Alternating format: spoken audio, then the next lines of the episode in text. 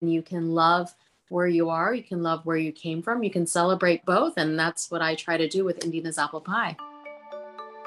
This is Heart of the Story, and I'm Nadine Kenny Johnstone. I'm a writer and a writing coach who helps women develop and publish their memoirs and essays.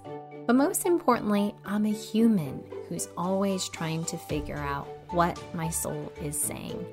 Each week, I'll share stories and tips of healing, hope, and following my heart so that you'll feel inspired to follow yours. We're about to dive into an incredible episode, but just before we do, I want to share with you some important news.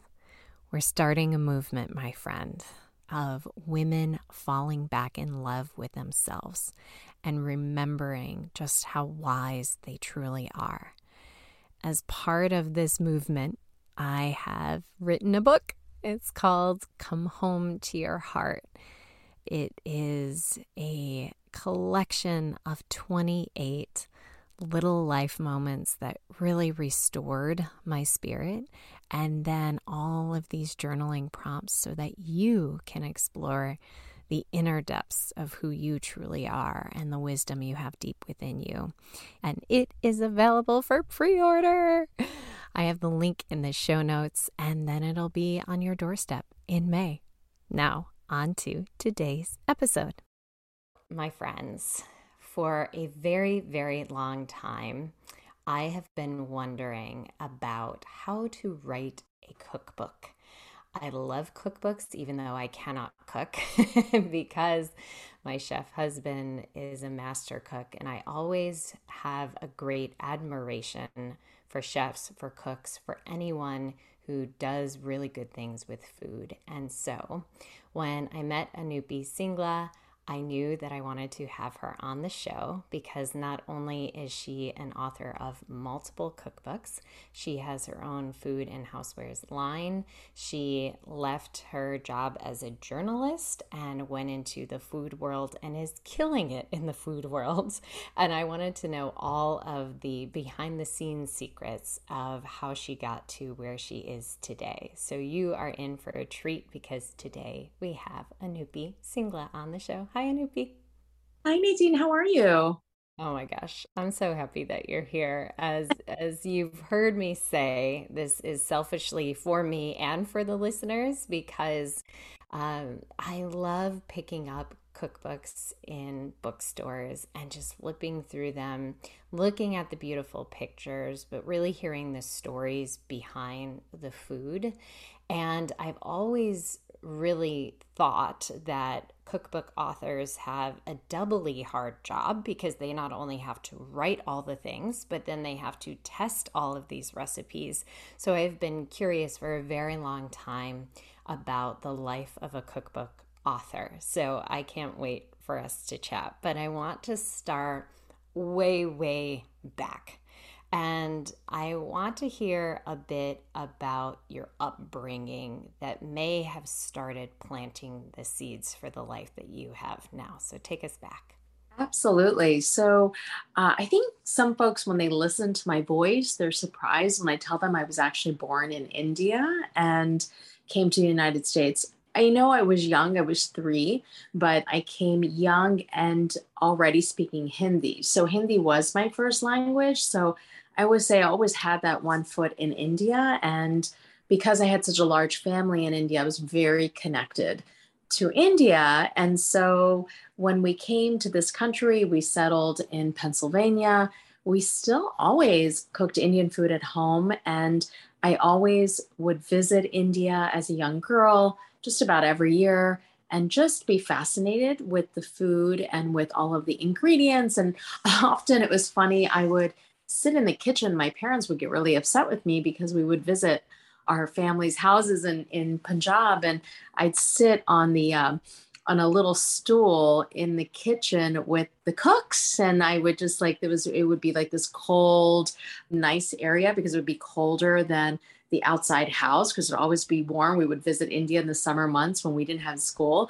And i would just love just sitting there because it would be so cool under my feet with the concrete and the marble being really nice and cool. And then i would eat. I would refuse to eat at the table with my family. And i would eat in the kitchen with the cooks because they just had all the good food and they just had seemed to have so much fun. And i would just love that we would all sit on the floor and eat together. And so growing up in america my grandfather from my father's side would visit from his little village in punjab and as he would visit he would give me more and more cooking lessons so i felt that it really came from him that initial desire to understand all these recipes and really understand what kind of food we have in Punjab and then that he loved in his village. He was the true foodie in the family. So he gave me my first cooking lessons that started all of this passion in food.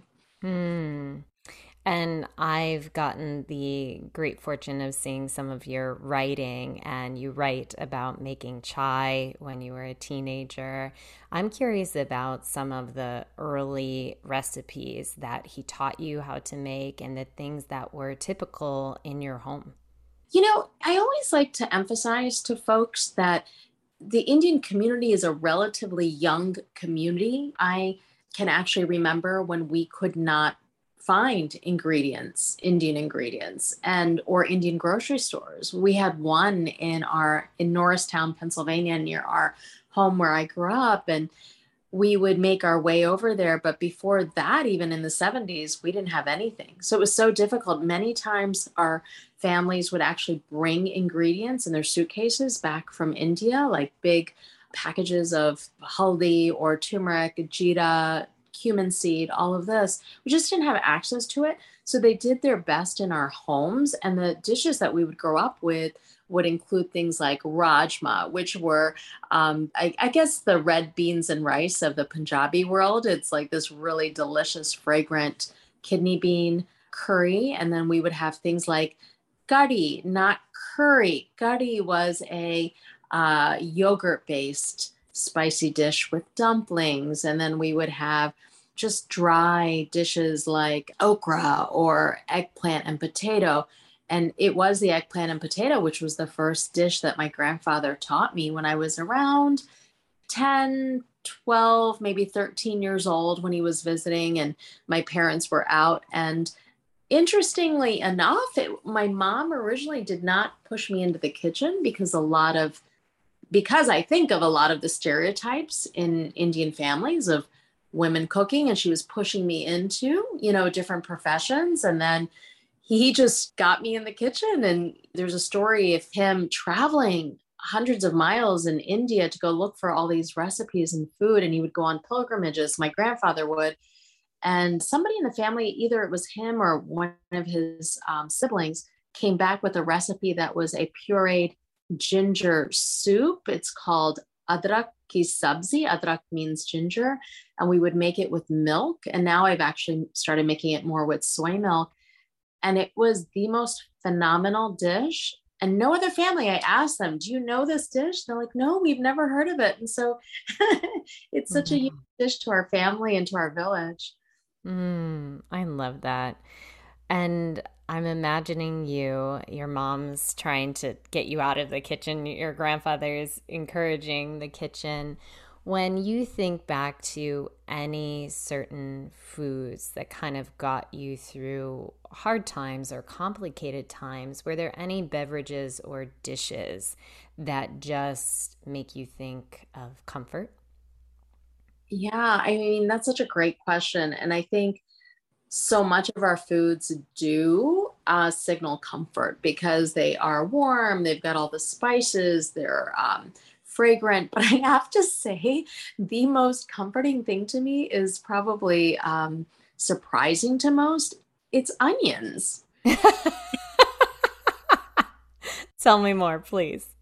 You know, as much as we, and I, and I'm going to say, like, I don't like to paint this picture that somehow immigrant families have it all together We're like you know, a fairy tale. You come here, you work hard, your kids do well, you push them forward. No, there's a lot of crazy in immigrant families. I mean, first gen, growing up in the States, fighting with the parents, they don't want you to assimilate completely.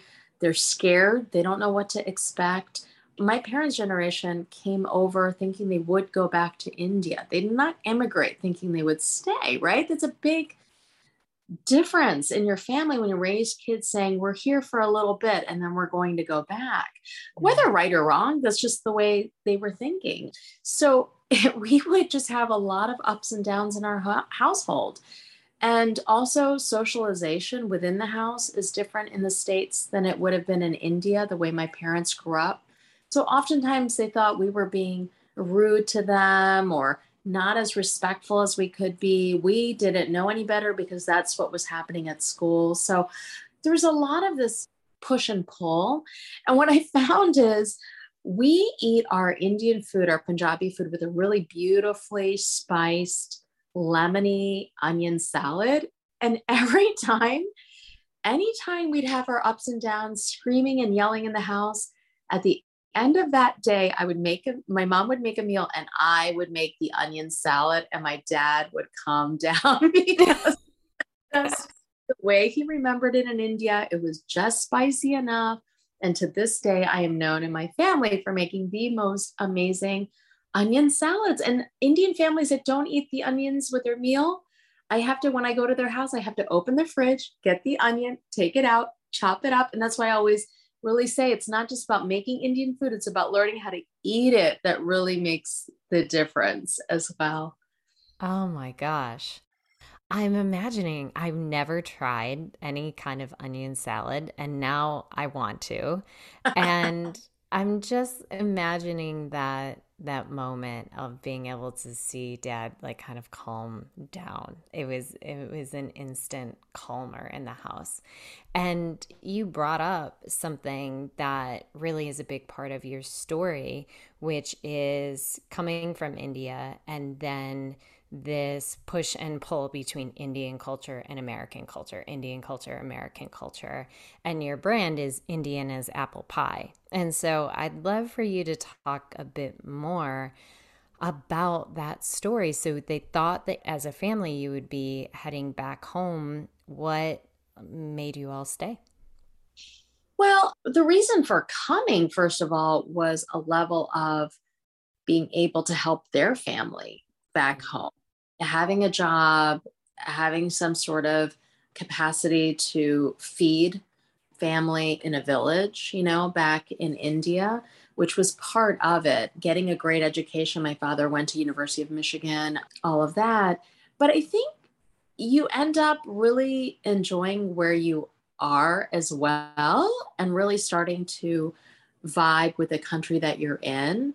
So it's interesting because I say travelers and immigrants are really, you know, you're cursed in a large way because you're never comfortable in any spot at some point. You're always just yearning for what you don't have. And it's funny because my mom, I, I have said to her, why don't you just, you know, move back to India now? She's like, are you kidding me? Then I, w- I would only see Indians all day. I was like, well, mm. mom, what's what's wrong with that?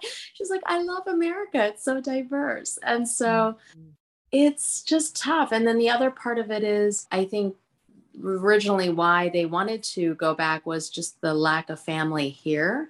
But then what happens is with Indian communities and all communities, your friends become your extended family because they're the ones that you see every day and you depend on every day. So we would go to so and so's house for Thanksgiving. We'd go to so and so's house for Christmas, and we'd celebrate our own holidays, Diwali, with someone else. And, and then it becomes these ties that are even stronger to a certain degree than your actual blood family, even though they're always going to be family. It's like you have two families all of a sudden. So I think that's what started changing things a bit, although we have a place for both. And I think that's I always say like everyone should certainly uh, navigate life as an immigrant because you should open your heart to both. It it's not an either or. You can chew gum and walk at the same time, and if you can do that, then you can love where you are, you can love where you came from, you can celebrate both. And that's what I try to do with Indian as apple pie.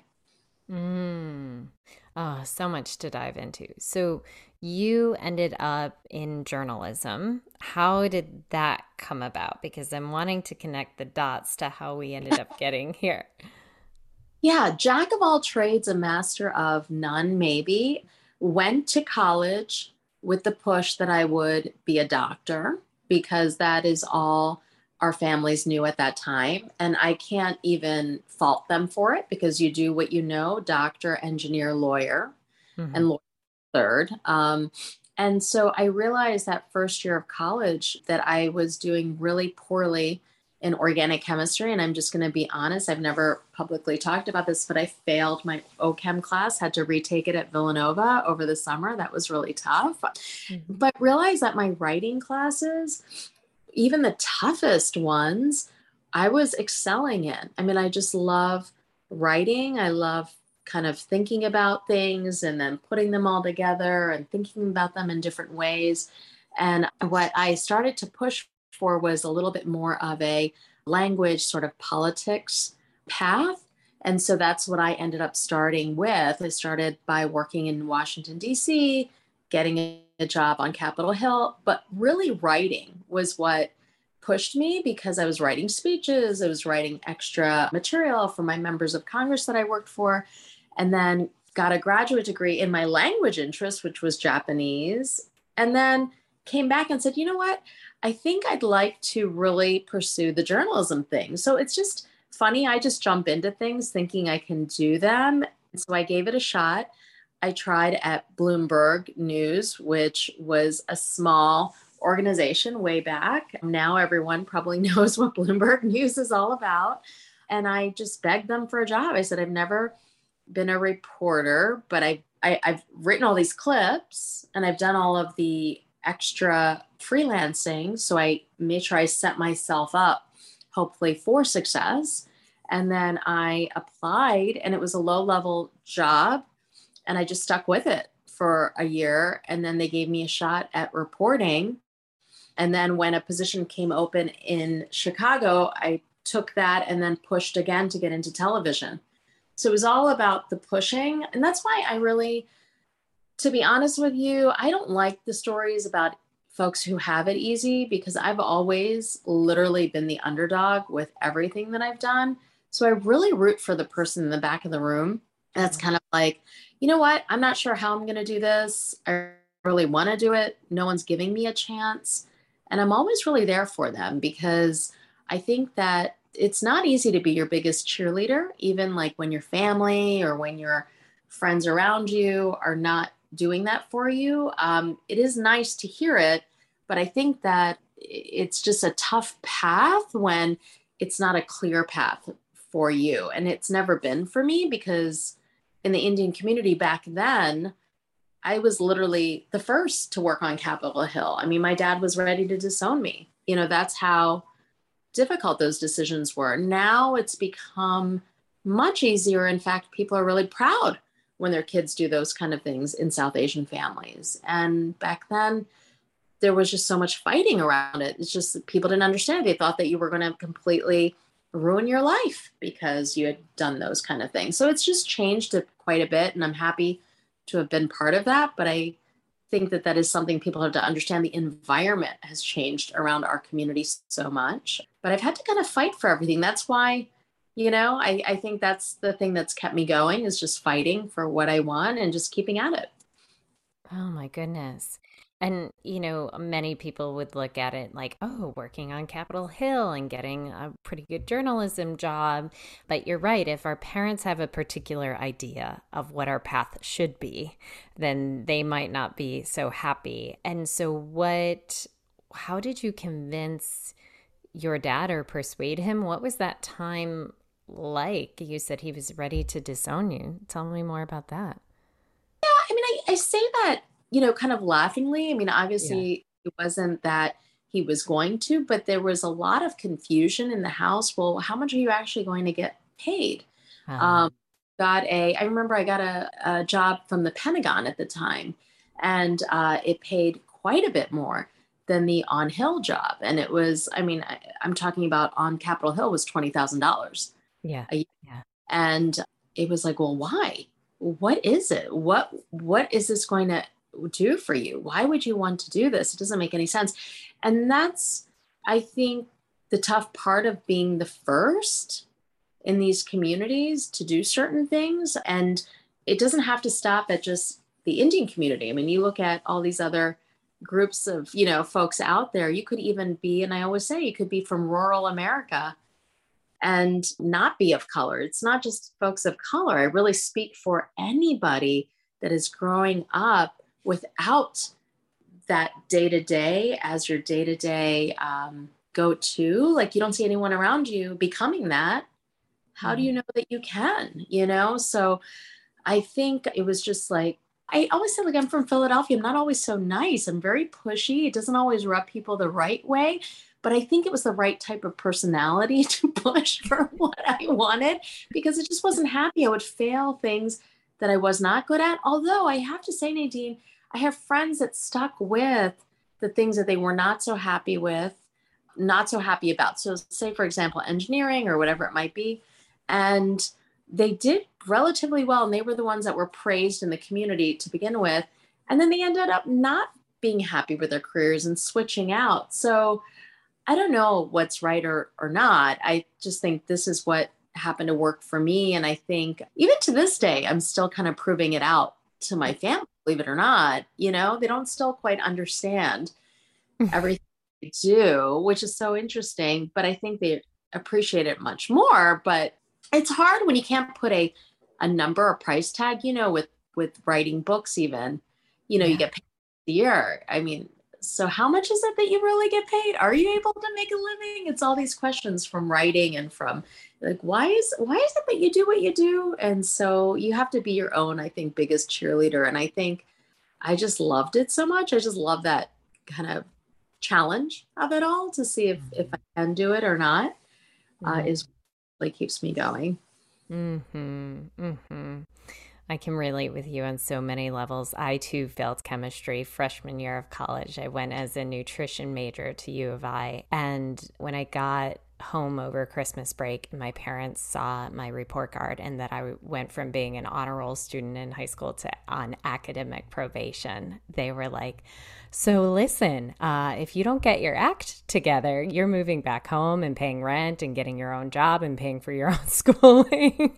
and I similarly was like, what are the classes where I just naturally excel? And they were always writing classes. But you're so right in that when there is not a clear path and one that has been laid out before by many other people, it's so unclear that it is very scary for those around us. They're so worried about us. And so we have to have double confidence almost. We have to have confidence in ourselves and then extra confidence to go, you know what, I know that you're terrified for me or, or anxious for me, but I'm just going to keep pushing for it anyways. And I think right away when when we talked on the phone first, that was the kind of over the phone meeting years ago, like I could sense your go-getterness, your tenacity, like your your motivation. And has that always been something that is in you? Were you born that way? Oh, was I born always with motivation? Um yeah, I feel like I just have no choice. Like I always the way I look at it is I'm just always going to have to work for it. Yeah. And so, but I will say, like, I think I, I don't want to also portray a false narrative because I think there's been points in my life where I felt that I could have done more, that being motivated for a goal doesn't mean that you're motivated to get through your day to day rituals of getting to that. yes. So I am super motivated, but if I don't do the work on a day to day basis, you know and that's something that you've actually helped me kind of realize as well you have to have daily rituals on writing parameters on uh, being disciplined to a certain degree and so i'd say yes high on motivation i want to reach the stars but i need day to day i guess uh, some sort of structure to be able to build it's i call it like building a building. Like it's like bricks, you know, laying bricks. Mm-hmm. Every day is a brick, but that sounds so darn boring. I don't, because, mm-hmm. you know, to creatives, it's like that day to day work. Oh, am I now not a creative? Because now I'm thinking about being disciplined and working. So it's that internal tug. But I think what I try am trying to do much more now is really create tight systems for my endeavors. So if I do indeed want to do X, Y, Z, well, then I have to have a certain level of writing in my week. But then I need to know where that notebook is for the writing. It has to be in a certain spot. For the recipe testing, everything has to be in a spot. So it's one touch. I try to I keep it in my mind like one touch, one touch, one touch of everything. It's not, I'm not there yet, but that's how I try to manage because I'm managing so many different things. They all overlap, but not too many people create a company that has so many different arms by themselves. And, and many people write cookbooks. They don't also have a business. They don't also have kids that they're trying to get through to college. By the way, U of I for my younger one. Oh, yay. That's incredible. Yes, you have a million things going on and I, I want to hear more about the the one touch. So let's let's figure out you were in journalism and then how did you get into the writing of cookbooks? Uh, so I have always through working on Capitol Hill, going to get my Japanese degree, which was by the way in Hawaii. I surfed a lot. Love it.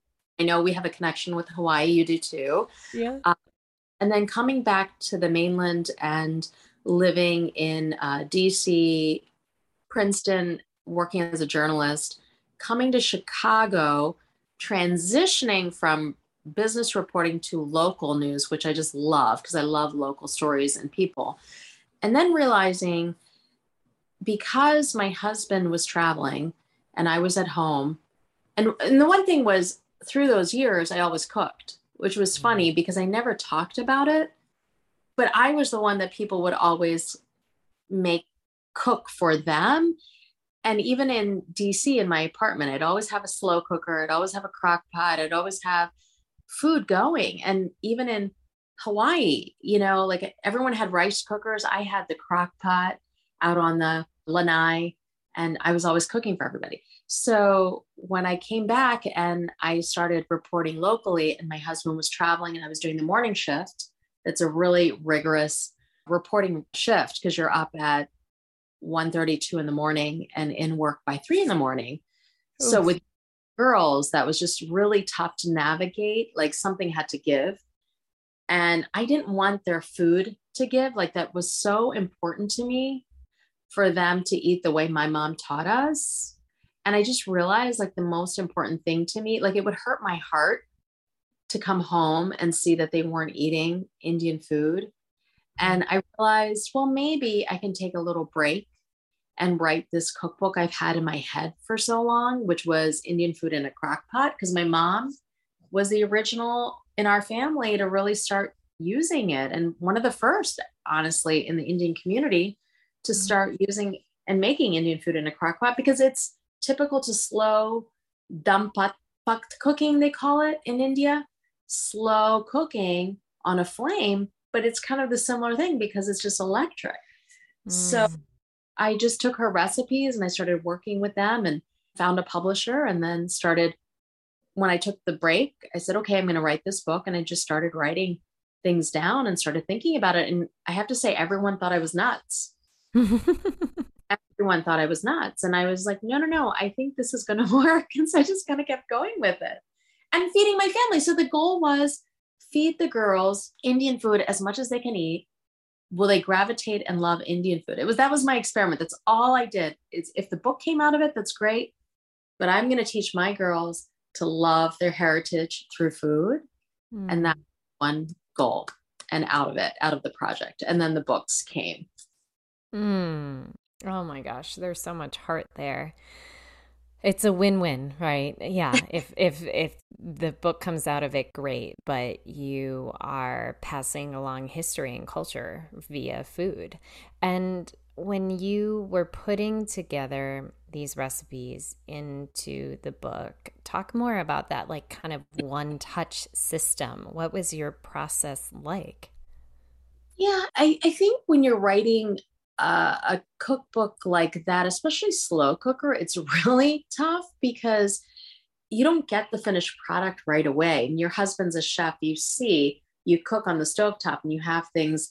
So I would have to wait, you know, all day to see did this come out okay. So it was a really overwhelming process. So part of the process was being incredibly organized with what was in which crock pot because there were five or six crock pots going at one time and then literally notes sticky notes on every single one saying this is the change this is how this is different and i've evolved my system whereby i used to actually cook and take notes at the same time so i had my younger i enlisted my uh, older daughter actually to type on the computer and type some of my notes in as I was cooking some of the stuff that came later that was not slow cooker but stovetop. And so that worked for a little while. But then I realized that it's hard when you're cooking and then you're trying to get on your computer because your hands are all dirty and this yeah. and that. So what I would do is now my process is really just the first shot at a recipe is just free flowing and it's just for fun because I never want to take the fun out of my cooking which is easy to do when you're writing a cookbook. Mm-hmm. you have to do a recipe 10, 15, 20 times. But then I write everything down on paper by hand uh, with a pen, write everything down, and then translate to the computer. And then, you know, I have to say, I have to print that out. And Nadine, because I miss so many little things as a reporter, we're used to just a pen and paper and just go. The little tiny details are with cooking what really make or break a recipe. And so what I try to do is I follow my own recipe four, five, six, seven, eight, nine, 10, 15 times. Even I have a recipe that I'm doing for soup in the instant pot and I just redid it and I made tweaks, you know, just those little tiny things. So I follow my own recipes several times. And that's how I catch all of the little nitty gritty items and mistakes and swap outs. And I do it on different days. So I'll do it on a Monday, then I'll do it on a Friday because then I might read it a little differently. I might think of it a little bit differently. And then the, the last thing I try to do is I have a group of very dedicated recipe testers. I'll send them the recipe once it's really finished mm. and feedback from them on what worked, what didn't work so much. And that's great feedback as well for recipe development and testing. Oh, how do you find these people? Do they just volunteer themselves? They're like, yes. Who yeah. are they? Yeah, they're folks actually from my Indian as Apple Pie Facebook page. I'll just say, hey, I'm thinking about, you know, recipe testers and they'll volunteer. There's a list of rules like if you're going to test, then you have to commit and mm-hmm. please you know, have everything, you know, whatever appliance we're using, um, slow cooker, instant pot, stove top, and then have access to Indian ingredients. And then you make the recipe within a week. So I find that people who don't make the recipe within a week, it's just difficult to chase them. So they kind of drop to the bottom a little bit. And that that happens. I mean, so no judgment at all. Just you go with the people that are the most active and get back to you. And I'll tell you the the feedback is pretty phenomenal. Like, and I didn't even think about it. So with the instant pot, putting the pressure valve, pushing it up when you put the lid on to make sure that steam is not released too early. I didn't even think that was something that I would have to include. But then one user said, Yeah, I think that that would help me because I'm relatively new. And it made sense. So all these little tiny tips and tricks embedded within it's not just the recipe, it's the readability of the instructions. It's when after an instruction is finished, think about when to press cancel on the Instant Pot. Mm. Those little things make such a difference. That's why, yeah, I don't know if I would wish writing a cookbook on anyone, but it, it is the best and the worst uh, project in the world. Oh my gosh. Yes. Which then makes me wonder how were you able to find a publisher? What was that journey like? Yeah. So finding a publisher is never easy, no matter what type of writing you're doing, obviously. But I think in the cookbook world, it can be even more daunting. What I did was I first tried to find agents. And I found that like agents, I'm in Chicago, but agents in New York weren't really understanding my concept very much. And so I got quite a few rejections. Your your face is like, uh-huh, uh-huh, uh-huh okay. Uh-huh. Um, makes sense. You get a lot of a lot of rejections. And then I think what helped me was really truly being a writer and a journalist. So I was writing quite a bit for the food section of the Sun Times. I was writing for the Chicago Tribune, and these were freelance food articles because I knew that my writing skills were really more in the fast turnaround news and business, and it wasn't really in food. So I wanted to make sure that I had the platform for food. So because I'd done that, one of my former editors at the Sun Times said, Well, I know that you want to write a cookbook. I don't know if you'd consider talking to somebody here in Illinois at Agate Publishing in Evanston.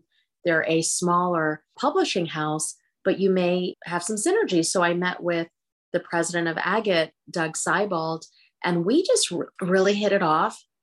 And what I loved is that he saw my vision hmm. for the book, whereas other people were kind of laughing at it. Hmm. He's like, well, he's like, I really like your writing as a journalist. I know as a journalist, you can meet a deadline. That was a large part of the book writing process was showing that you understand a deadline.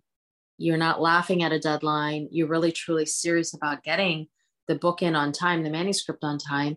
And I think that he felt that the Indian food space, you know, could use this book. And they had a new imprint that was really had launched at that time, a food imprint, and it just worked. And I have to say, like for me, it's been interesting selling books without an agent. So I go directly to Agate and I work with them directly, and I really enjoy the process. There's always different lanes, larger publisher, smaller publisher, different sorts of things to think about. I think what I love about Agate the most is they're really flexible with the project. If they like you, they really appreciate, you know, it being a team effort. There's a lot of communication back and forth with them and I can pick up the phone anytime and reach out to them. And also I feel like they treat all their authors really well and equally. So I think that's a um, really important thing for me and they were there for me from book one. So I've just kind of stuck with them through this whole process.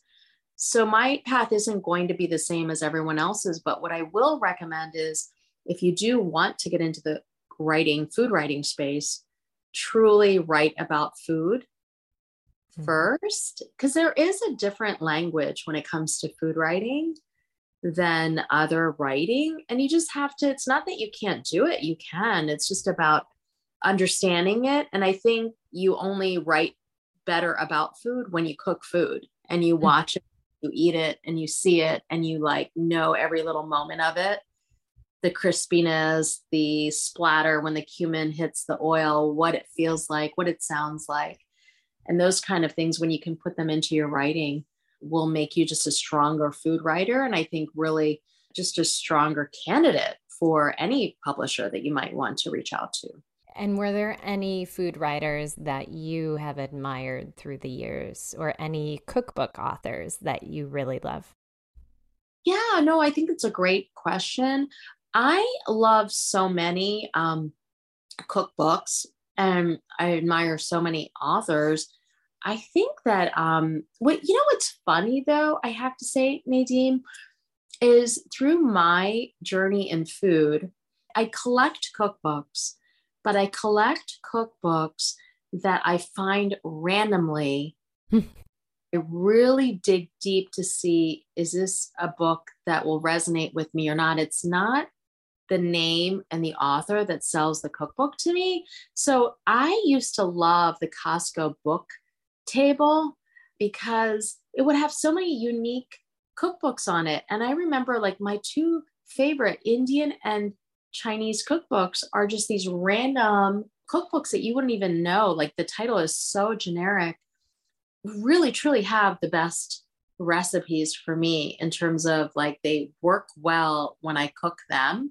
So I have never been really driven by the author or the title of the book. And I think I will say I am really right now fighting with my daughter about the my copy of Joy of cooking. That is my ultimate cooking Bible. And I have to say that I don't probably gravitate towards specific authors and specific books only because I've always cooked.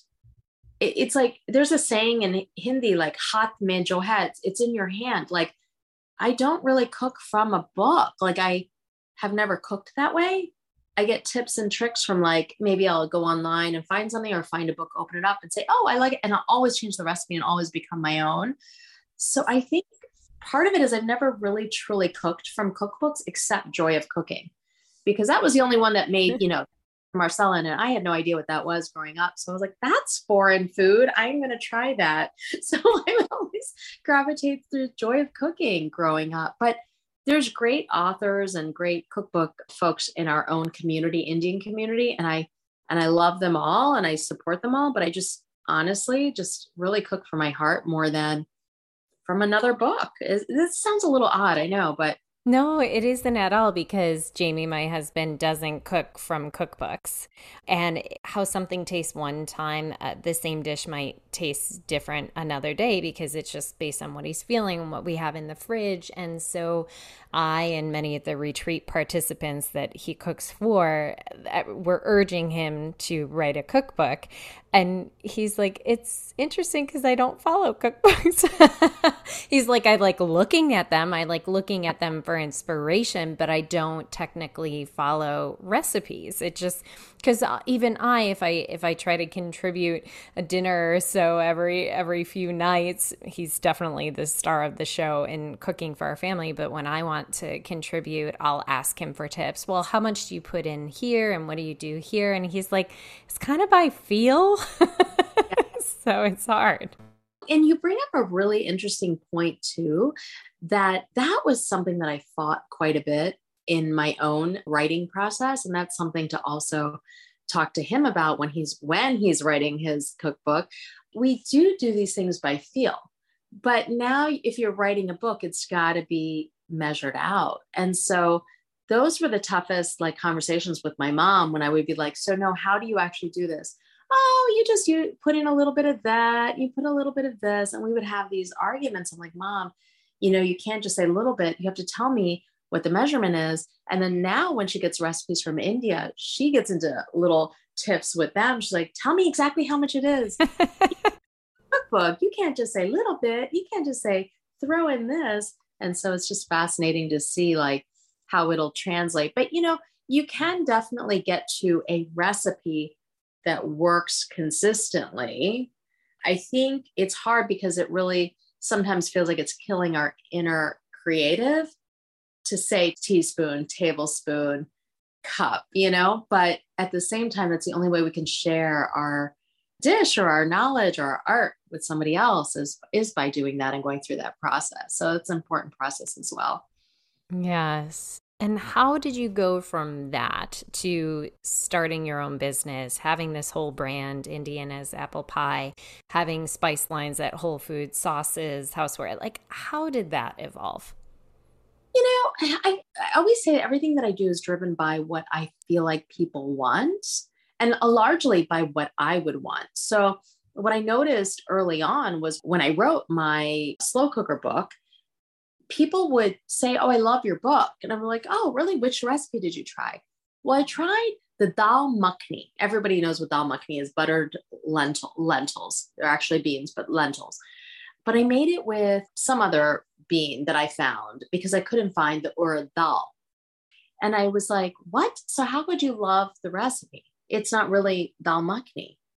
So then I realized if we're not offering these ingredients in mainstream grocers, we're losing half the people that'll pick up my book. They're just not even going to be able to connect the dots. And that's no fault of theirs. I mean, why or how can you add in a trip to the Indian grocery store on top of everything else you're doing. And on top of it, a trip to the Indian grocery store is often large amounts of products. They don't sell, they've started to now, but they sell big bags, five pound bags, right? Those are minimums because that's what we use in our household. I'm not expecting you to start cooking dal makhni every week and using all that product. So it's just by desire and want and, and need. And so I started small and I started to figure out spice blends were really bothering me because a lot of the spice companies out there are not representing our Indian spice blends mm-hmm. correct.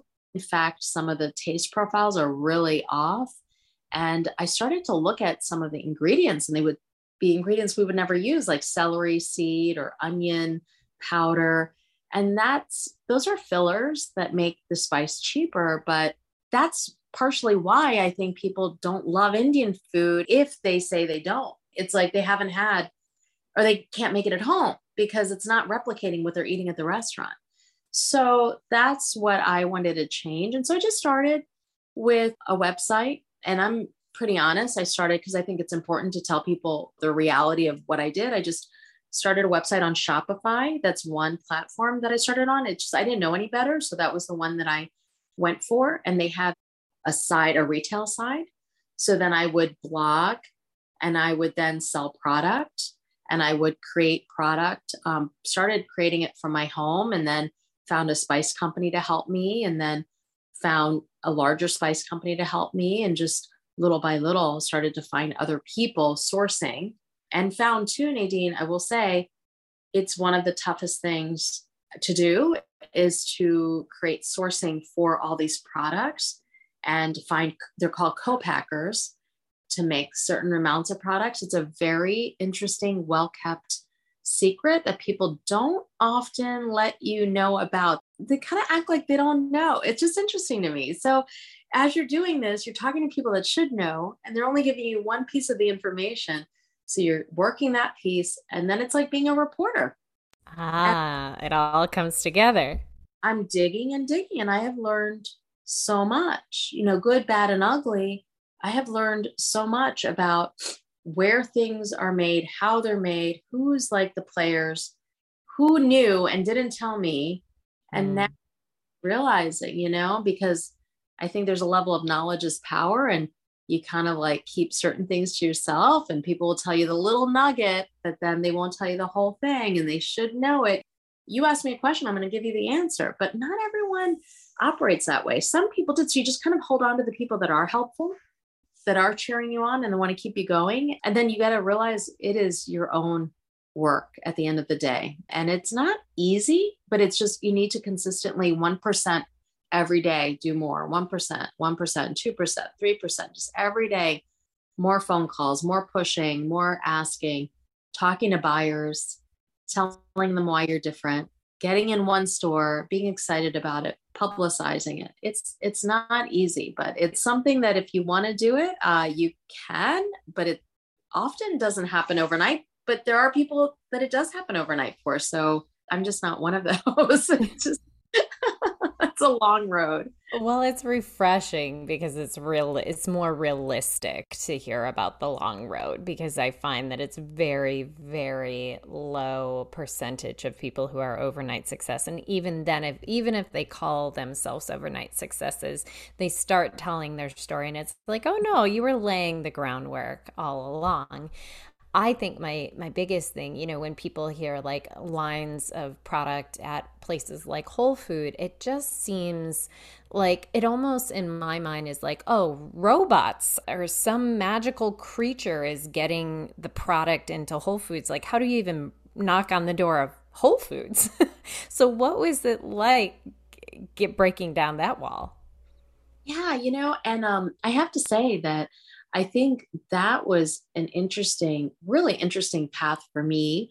I always think that, you know, no matter how technical we get, no matter how much technology is around us, truly relationship building is the most important thing in the world. And and I have to say I had to learn this lesson too because I'm really fast to be like, oh, that's irritating or that's annoying or move on or you know, I'm very fast, right? Because just East Coast thinking, but also reporter journalist thinking, you move on from things fast. But I think that it's important to just give people an opportunity to fail because if you give them an opportunity to fail and say sorry and come back with things, they'll do the same for you, like a lot of forgiveness.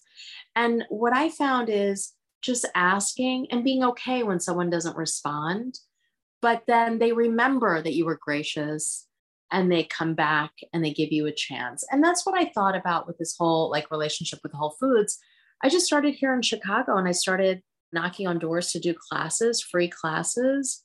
And they said yes. And my contact in the culinary department said, I know you've been talking about this line of product. Why don't you talk to this friend who's a buyer in the store? He'll talk to you about it. And, you know, that's your first meeting. I said, okay, cool. So then we would, we sat down, we talked, and he's like, well, you know, I don't know if we'd be ready to put you on the shelf in a month's time or not. And I'm like, no, that's good because I don't think I'm even ready to be on a shelf in six months. And he's like, what do you mean? Most people want to get on tomorrow. I'm like, no, no, no. I'm just asking you how I can get better at what I'm doing. Like, always keep your listening ears on. This is what I think bothers me most is a lot of people are talking a lot. And if you just stop talking, hit the mute button on your phone or just bite your tongue and listen, people will tell you what you need to do. But often we're just so like interested in our own stories. Mm-hmm. So what I tried to do over and over again was really just kind of go in and go, well, what is your Indian food section like? What are the the issues that you have? How can I help? Like what can I do for you? Like I never went in and said put our whole line on. I'd always say, well, where are your holes? How can I fill it? can you put at least one or two things on because i know this can help and then we would slowly prove it out that we would move product and also some product didn't move so we would learn and figure that out those were not easy learning experiences but that's the thing is you're going to make mistakes and you have to learn from your mistakes.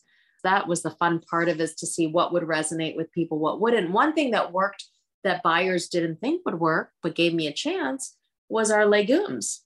So the legumes that you can't find at a grocery store, but you can find an Indian grocery store that you need to make Indian food are now starting, people starting to realize they want to make Indian food at home. So we sold four, and now it's going to be eight hard to source legumes. And they originally said, Anupy, we sell legumes. I'm like, but you don't sell mm. the ones that are needed for Indian cuisine. Oh, okay, we'll try it because we like you. The likability factor is always important.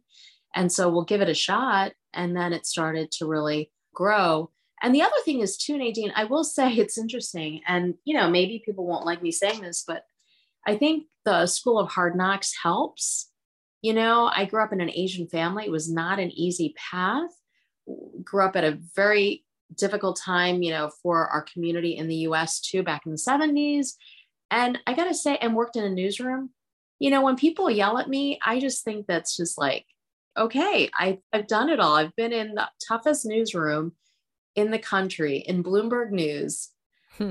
Nothing you say is going to infiltrate like any of this. Like, I'm going to take it. It's going to bother me for a minute, but I'm going to think about how I can pivot and work this out because I've been in situations where I've had people yelling and screaming at me going into, oh, you you said this was going to move. It didn't move. Da da da da da da. Those are just the realities. And that wasn't handled well by that particular person or buyer. But at the same time, the frustration means I've got to think about how I can do things a little differently. But you can't feel totally bad about it. Though you want to, you take take your day and then you get right back up and you navigate it again. But I always say that Bloomberg experience like, a thick skin, which was good. That's what I love hearing when I talk to Heart in the Story podcast guests. It's like oftentimes they talk about their stories and ending up in a very different place than they may have guessed at the start. But then when they really start backtracking and connecting the dots in reverse, they're like, actually, this led to this, which beefed up these skills, which I now use in this way. And I really love this idea of, being able to handle criticism or feedback or rejection with not as with not so heavy of a heart like it may bother us yes but can we bounce back? Can we recoup quickly enough that we can take the important feedback from it and move forward? I think so often especially as i coach women writers i see what even just a small bit of rejection can do for them and just shut them down. And i really have to push that those who succeed the most, publish the most, are rejected the most, they're also the ones that try the most and just keep bouncing back the most. So I think it's just helpful for those listening to know that the road isn't easy, but almost to kind of expect it, have a moment, and then move on with the helpful feedback from it. You know, it's interesting that you say that. The first job that I went for in journalism was actually as a intern at the Philadelphia Inquirer. That was my hometown paper. Mm-hmm. And I remember it was just an internship and I applied for it. And the guy who was running the program was notorious. I didn't know this at the time, just notoriously not nice, just was not a nice human being towards maybe generally he was, I don't know, but towards candidates, he was not. He basically told me I was the worst writer he'd ever encountered. Mm-mm. And remember just thinking, oh my God, I got rejected from an internship at the Philly Inquirer. This is my hometown paper. I can't even get this. Where am I going to amount? You know, that's really heartbreaking. Um, so I think there's two things, two lessons. One is, sure, like we should not let rejection hold us back. I think it's more important than ever that people who are whatever success might look like talk. And your podcast is a wonderful way to do this because I want people to hear that we also all get rejected. It's not easy. But the other part of it is, I think when you're in positions of power, it's truly important to watch your words because mm-hmm. who is he to say if I'm a writer or not. And I have to say, to this day, the Inquirer has rejected every push to write about my cookbook. It's just so odd to me. And I remember one friend tried to push my slow cooker book to be covered. And the feedback from one of the editors was, I just don't understand why would Indian food need to be made in a crock pot? That makes no sense at all. And he shared that with me. And I'm just talking about it only, and I'm not, you know, citing who it was, but I think it's important for newspapers to also get a sense, you know, we've talked about this in our writing class, a sense of get their finger on the pulse of what people are talking about. That slow cooker book sold more copies and it's year one than probably most Indian cookbooks do because mm. it tapped into the slow cooker concept in middle small America. So it's like you missed the point entirely. Mm you can have an opinion, but I think seeing beyond your own opinion is the goal of, you know, when you're in these positions and especially in a position to decide whether a piece is going to be published or not. Not to say it's everyone's choice whether they're going to cover something or not, but it's just find it so fascinating. That's why I think people should not don't limit yourself by others' limited views of you, right? I mean, so you got to push, and I appreciate everything you talk about because you just creatives are very sensitive people on the inside. We're just so sensitive to this is our work. This is what we do. This is our heart and soul. And now you're saying you don't like it? Oh, you know? Mm. So glad you talk about this. I'll never forget when I was working on my memoir, and originally I was going to go with a different publisher, and they do a review process where they send out your draft to two very underpaid reviewer readers. And then you get anonymous feedback from them. And I had written about our infertility journey.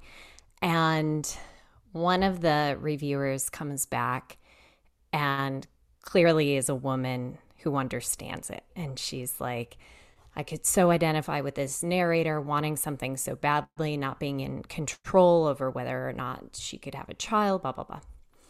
I get the feedback from the other reviewer uh, who called me whiny and every any number of derogatory things.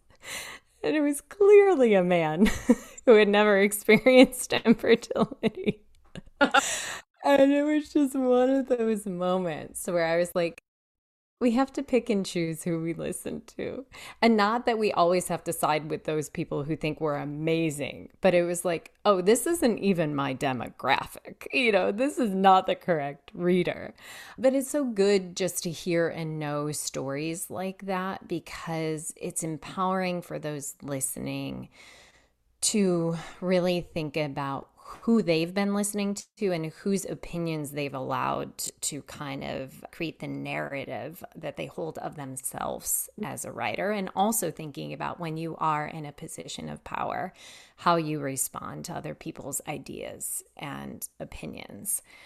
Oh, I want to talk for hours and hours, but cognizant of time, I want to ask two last questions that I kind of ask most of the guests here, and they have to do with the title of the podcast. So, thinking about hearts and following our hearts, I'm wondering what is a way that you have followed your heart lately? So, I really say that I followed my heart through feeding my kids. And for me, it has just been such a successful journey because my girls, I grew up being embarrassed of Indian food, you know, growing up mm. outside of Philly in the 80s, 70s, and 80s. And they take food to their teachers. They're just mm. proud of it and they love it. They love coming home and eating it. They have no embarrassment around it. And to me, that's the biggest love is this love of food that I've given them and thus a love of their culture. Mm, I love that answer. And what is a story that your heart wants to tell or is yearning to tell? that's not fair. You know, you know the story. uh, you know, I am really hoping that I will write my cookbook memoir one day. We've kind of uh, started on this path and to really tell the story of being an immigrant kid from the perspective that it's not easy. You don't even really want to be here sometimes.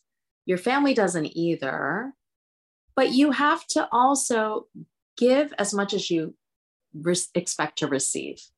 You know, mm. the real back and forth and that's a story I'm hoping to tell. It's a story of just deep loneliness because you're ripped out of the arms of your family and you're transported thousands of miles away and you're never there for any birthdays, any funerals, or anything like that. You have no family around you and you're expected to make it work. And then you do. And I actually want to tell the story that there's so many people that embrace you. Mm-hmm. There's so much negativity about the immigrant experience in terms of being in this country. I think to me, there are small nuggets of negative, but there's larger stories of real positive embracing of culture and differences that I really want to talk about. Mm, I can't wait for that book to be in the hands of readers. I mean, your story is beautiful, your writing is beautiful. And I would love for you to share with people you have a forthcoming cookbook and let people know where to find you as well. Absolutely. Thank you for that. Um, so, my website is indianasapplepie.com. And it's the same on all social media except Twitter, which I don't really use that much anymore, but it's Indian Apple Pie on Twitter. We couldn't fit the as in there. And then uh, the new book is Instant Pot Indian. It releases in April of this year. And it is going to be a fantastic way to truly fall in love again with your Instant Pot or pressure cooker and make really, really delicious Indian food in it. We have a chart set up with all the recipes so you can make it in all three different sizes. There's no guessing about scaling. I've written three books, three cookbooks in one, and you can find it on Amazon. And I'm hoping all bookstores. And if your bookstore doesn't carry it, ask them for any book. Nadine's books, every author that you love, demand that your bookstores carry all of us. That's the way we get into some of these bookstores as well. Oh, yes. I can't believe the amount of work you put into your forthcoming cookbook. It's like, yes, it is three books in one. You've taken the guesswork out for everybody. So I can't wait for them to get your cookbooks, your lines. Check Anupy out everywhere online and, and let us know too what what takeaways were really helpful from this episode. So, Anupy, thank you for coming on today. This was so, so fun. Thank you for asking me. I really appreciate it. Oh, that was so refreshing to talk with Anupy about real life behind the scenes of what it's like to write a cookbook and just what it's like to be a writer in general, the highs and the lows. But above all, we definitely see that persistence pays off. So, if you are interested in getting any of Anupy's cookbooks, I'll put the link in the show notes. I'll also put the link for my forthcoming book, Come Home to Your Heart, in the show notes, and you can geek out on all of the books. If you are interested in letting us know what really inspired you from this podcast, you can take a screenshot of the episode and then tag us on Instagram. I'm at Nadine Kenny Johnstone. She's at Indian as Apple Pie. Both on Instagram, you can let us know. Thank you so much, Michelle Rado, my incredible producer, for making this podcast amazing. And remember, everyone, Every heart has a story, and every story has a heart. See you next week.